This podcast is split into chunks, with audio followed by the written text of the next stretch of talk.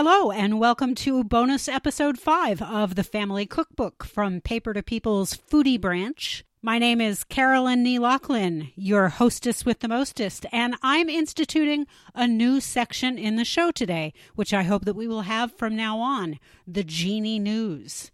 I'll do my best to keep you abreast of interesting items, book releases, trends, and movements in genealogy and family history here, and then we'll get to the meat of the episode.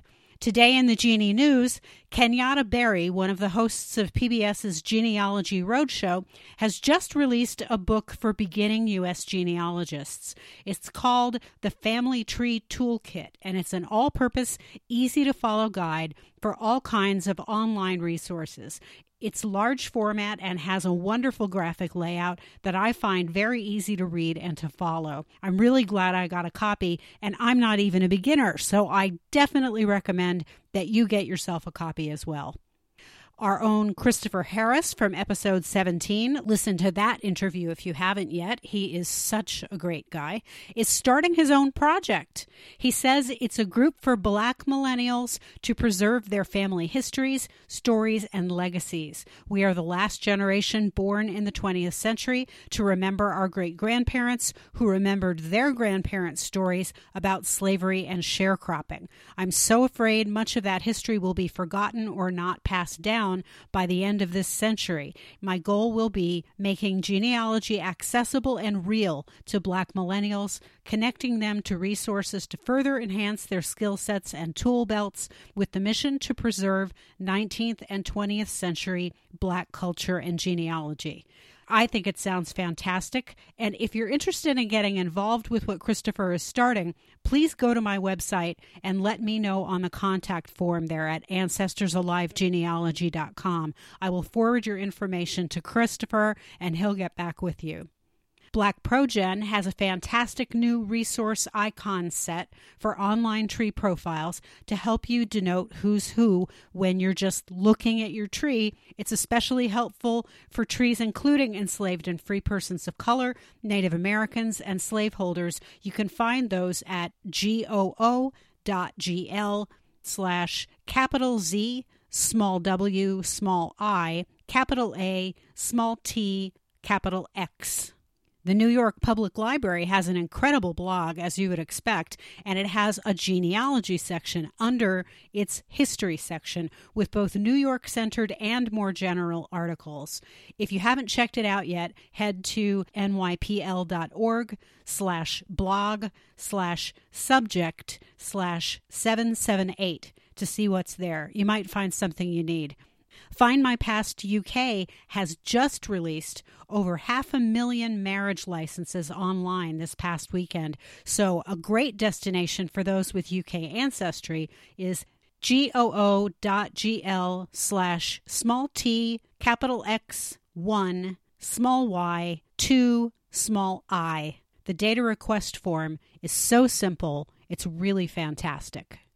And last in the news, I have made some changes to the first year of this podcast and to launch into the second with some freshness. The biggest one is that as of a couple of days ago, the Facebook group is now accessible only to those who join my Patreon army for a dollar per month or more. It's not about excluding people from the Facebook group, it's more about wanting to give my Patreon subscribers every perk that I possibly could, and it seemed like a sensible way to do that, given the level of activity in the Facebook group. So that's a standard for them rather than a free option for anyone from now on. We have 125 members and the discussions are getting more lively all the time, so I hope you will consider supporting the podcast at patreon.com slash ancestorsalive. And remember, if you join for $15 per month by December 15th, you will get swag for a New Year's present. Yes, you will. Some of it arrived in the mail today already, and it's looking good. Now, for those of you who celebrated Thanksgiving, I need to know have you finished your leftovers? Because I only finished mine yesterday for breakfast. I was still eating my andouille and cornbread dressing as of yesterday morning at about 7. The bittersweet chocolate pudding pie with just a hint of orange went fast. into my mouth, like directly, as did the turkey and the gravy made with Pouilly-Fumé wine. Yes, I am that fancy. But I made so much dressing that there was some in the freezer. And for days, I was eating it as a main course. So I don't feel guilty recording a Thanksgiving episode in the first week or so of December. I don't even feel guilty at all.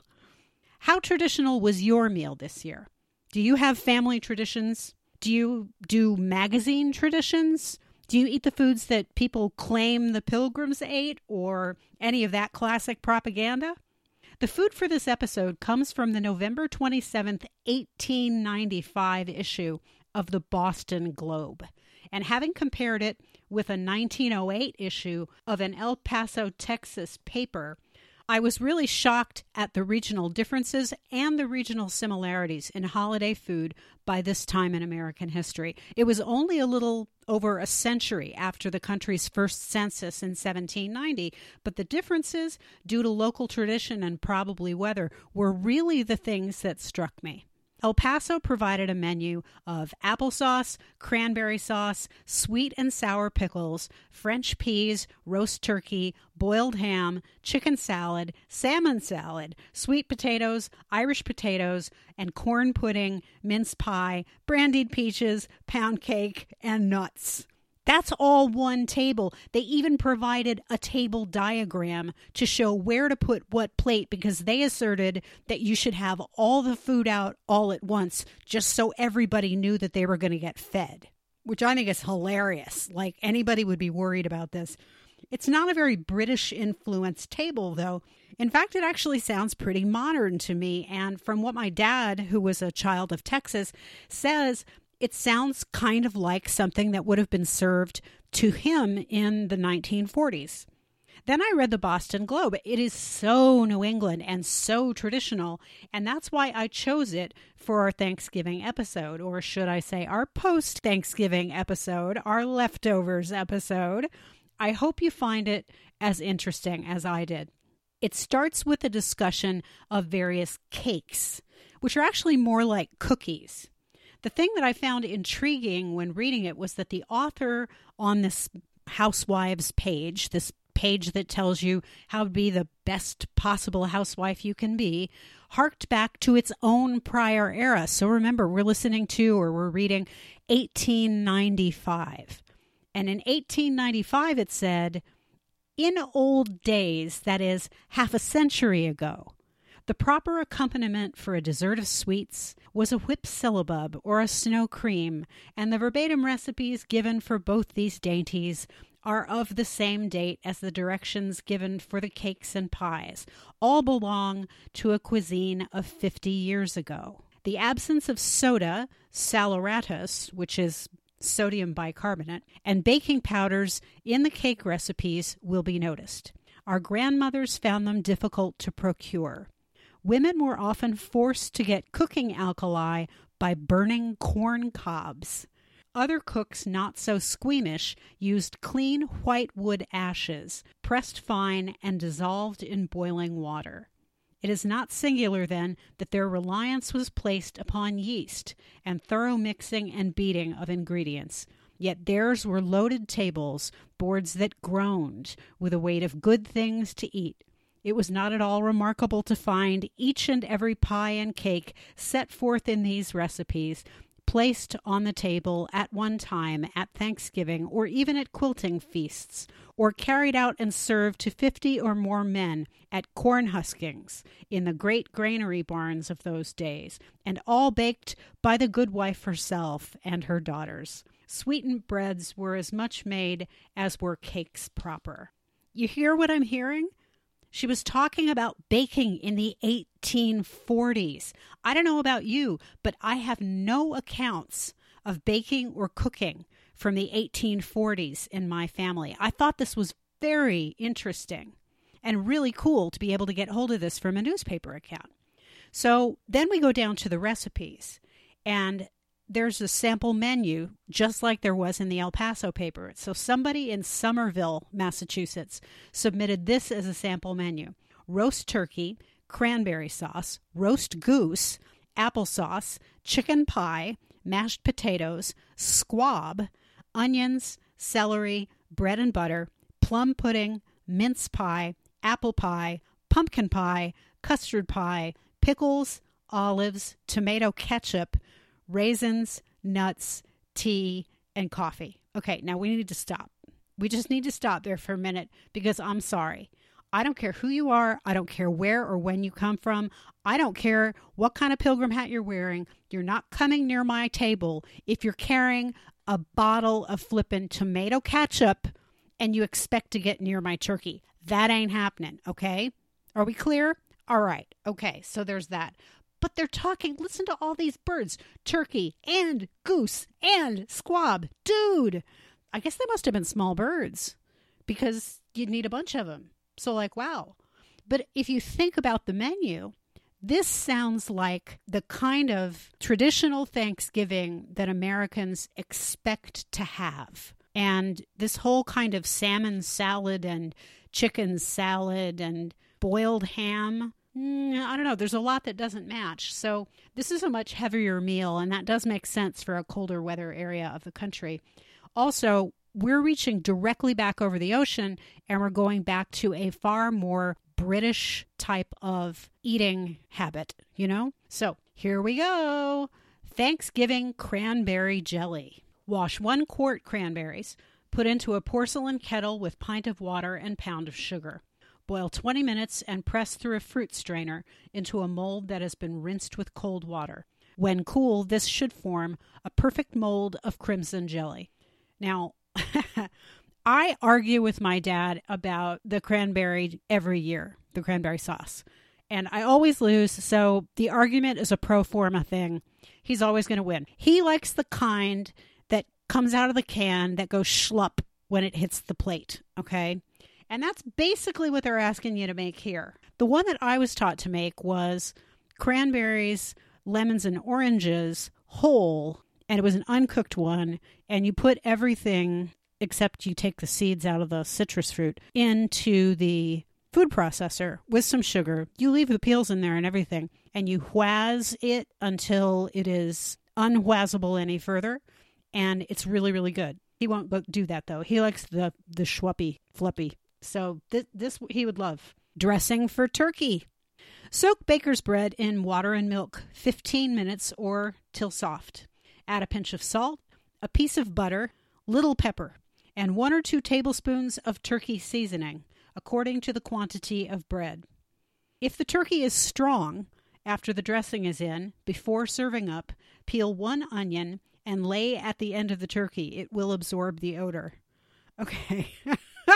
now, that tells you that they were going out there and hunting for their own turkeys, and the turkeys were maybe a little bit gamey because that's what I'm. It's an odorous, strong turkey. Yikes. We're spoiled by our butterball. Here's an alternate dressing for turkey mix stale bread or pounded cracker with butter, salt, pepper, and an egg. Add summer savory, a little sage. If desired, chopped oysters may be added. Mix all together, adding a little warm water if necessary for wetting. And then I gather you're supposed to stick that in the turkey and roast the turkey. Okay, now we cross the ocean blue to go to some truly English recipes, in particular English plum pudding, which has no plums in it. I don't understand that, but here we go. Chop one half pound suet, rub to a cream. Add a scant one half pound sugar and three eggs well beaten. Mix teaspoon cloves, half teaspoon mace, half teaspoon salt, and one nutmeg grated with one half pound flour. Add this to the first mixture alternately with one cup milk. Add half pound seeded raisins, one half pound currants, three eighths of a pound citron, and one quarter cup of brandy. Steam six or eight hours. Cream the suet and sugar with the hands, which is weird, with your hands. Add the beaten eggs. Mix flour and spice together.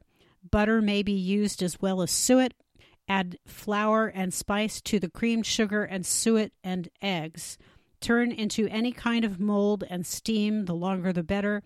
It will keep from Thanksgiving to Christmas and longer if not eaten before, and only needs re-steaming to make it like new, elegant and reliable. I will be darned if that doesn't sound like two recipes shoved together, but whatever. Now there are two different sauces that you can put on that. First, there is sauce, just sauce. Cream one quarter cup butter, add one half cup sugar, two tablespoons wine, two tablespoons cream, warm slightly and serve. Warm bowl by pouring hot water into it, leaving it there a minute. Cream butter and add sugar. Using a wooden spoon, add thin cream very slowly. If you do not add wine, use more cream. Sometimes it will curdle, but that will come out when warmed. Slower it is beaten, the nicer it will be. When all cream is used, take four tablespoons. Very awkward writing. Now there's a brandy sauce. Ooh. Cream one half cup of butter and beat in gradually one cup of light brown sugar. Then add slowly one quarter cup of brandy. Just before serving, heat the sauce a little over hot water, beat well, add a slight grating of nutmeg, and serve at once. Measure the butter solid. If one hasn't light brown sugar, use powdered sugar. Have bowl in which to cream the butter by pouring in hot water and immediately pouring it out. Cream the butter with a wooden spoon. The juice of canned fruits and cream may be used instead of brandy, and a very delicate flavor obtained. Mm-hmm. Now, this is really interesting. Baked Indian pudding. The Thanksgiving pudding was oftener the baked Indian pudding, beloved of all New Englanders, than the plum pudding. The recipe was to boil a quart of milk and turn it on a pint of sifted Indian meal. Guess what Indian meal is? Ding, ding, ding, ding, ding. Cornmeal. That's right, for those of you who said that. Stirring in well so as to scald the meal. Then mix two tablespoons of flour with a pint of milk. Turn it on the meal. Mix the whole well together. When lukewarm, add three beaten eggs, three tablespoons of brown sugar, two of melted butter, or finely chopped suet, one teaspoon of salt, and two of cinnamon. If the pudding is desired rich, add half a pound of raisins, and in that case, allow an extra pint of milk as they absorb a good deal. If whey is desired, use skim milk and molasses in place of sugar. Allow two hours in a slow oven for baking. If made without eggs, allow another hour. It sounds like a kind of glorified cornbread. Kind of interesting. Now, mince pies. Doesn't everybody always want to know what mince pies are? Because I swear I don't know anybody who's ever eaten one. But here we go one and one half pounds meat. After it is boiled, chop fine. Add one and one half pounds suet, chopped, three pounds chopped apples, one pound sugar, one cup molasses, one pint boiled cider, one tablespoonful each of mace, allspice, cinnamon, one half tablespoon cloves, one quarter cup salt, one nutmeg, one and a half pounds seeded raisins, one and a half pounds currants. Cook slowly until the apples are done, then add juice and grated rind of one lemon, one half pound citron cut fine, one cup brandy, and one cup wine. If one objects to the brandy and wine, coffee may be substituted using lemon and orange juice for needed acid, or one may use more boiled cider. Use rather a deep plate. Make pies with chopped paste, which is pastry, and that comes up in a minute. Before putting on top crust, it is well to add a little butter, sugar, and raisins. Wet the edges of the pastry before putting on top crust to keep liquor in wet the top around the edge, and put on a narrow rim of puff paste. Put rim on rather loose as it will shrink. Now, here's the chop paste. I was looking at this and I'm like, chop paste. And the only thing that I could think of was that paste that you use in like kindergarten and little kids eat and get in trouble for eating. And then I read through it about five times before I figured out all they really want me to do is make a pie crust. So here we go chopped paste, which is chopped pastry. Put two cups flour into a chopping bowl. Add one half teaspoon salt and one cup of butter. Chop well. Moisten to a stiff dough with ice water. Roll out and then roll up like a jelly roll. Keep on ice until ready to use. Chop flour, butter, and salt in tray until thoroughly mixed. Add the ice water. Pound with rolling pin until inch thick. Roll as thin as crust for any pie as needed. One half lard instead of butter may be used, which will need a little more flour. There you go. Now, Thanksgiving pumpkin pie without eggs. Everybody needs a pumpkin pie on Thanksgiving. Cut the pumpkin in small pieces and boil slowly till the pulp is dry. Rub through a colander for one pie. Take one cup of pulp, one large tablespoon of flour, one cup sugar, one half pint of milk or cream, spice with nutmeg and ginger, a little salt. Now, this sounds so cool to me. It's sweet Marlborough pie, which I guess must be the town it comes from. Procure sweet, mellow apples, pare and grate them. To a pint of the grated pulp, put a pint of milk, two eggs, two tablespoons of melted butter, the grated peel of a lemon, and a wine glass of brandy. Sweeten to taste with nice brown sugar. The eggs should be beaten to a froth, then the sugar stirred into them and mixed with the rest of the ingredients. Bake pies in a deep plate without upper crust. The article also discusses non baked desserts that were created in England before the colonizers came over to the North American continent. And this is really interesting. Remember that intro paragraph that this uh, woman who writes this page wrote? One is called a whip syllabub. According to Wikipedia, syllabub is an English sweet frothy drink which was popular from the 16th to the 19th centuries. And there's a dessert based on it, which apparently people still eat. The Boston Globe had a recipe for Thanksgiving. Whip syllabub. Take a good sweet cream. To each pint, put six ounces of double refined powdered sugar, half a tumbler of white wine, and the juice and grated rind of a lemon. Beat the whole well together. Just jelly in glasses and fill them with the froth as fast as it rises. Seems odd, but okay, that's what it says. Now, the other one is snow cream. And snow cream came from the 17th century in England, so it came over with the original colonizers. I looked around for recipes, and basically, it's an early version of ice cream or a snow cone that you can only make when there's snow on the ground. It's made with warmed milk and sugar and vanilla and it's all stirred together, and then that's chilled until snow was ready to be mixed in with it. Here's the Boston Globe's recipe for Thanksgiving, though they don't mention any snow. They say beat the whites of four eggs to a stiff froth, stir in two tablespoons of powdered sugar, one tablespoon of sweet wine, and a teaspoon of rose water. Beat all together, then add a pint of thick cream. Very delicious. So that's early ice cream. So now we know what their leftovers looked like.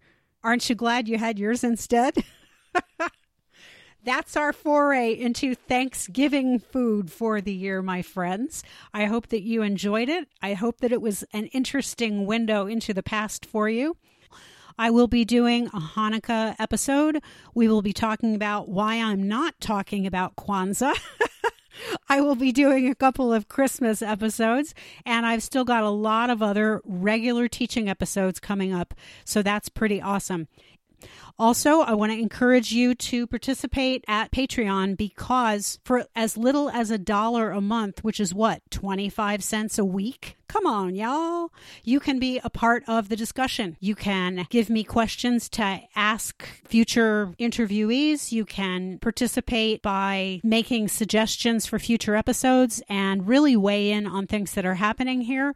That's particularly important because while most of my listeners are here in the United States, I did happen to notice that Australia, a lot of y'all have downloaded, and it's very exciting to me, but I don't know what your specific issues are, and I want to hear from you about that. Canada, same for you. UK, same for you. And Germany, you're bringing up number five spot, and I want to hear from you as well. So please, please participate with us. A dollar a month.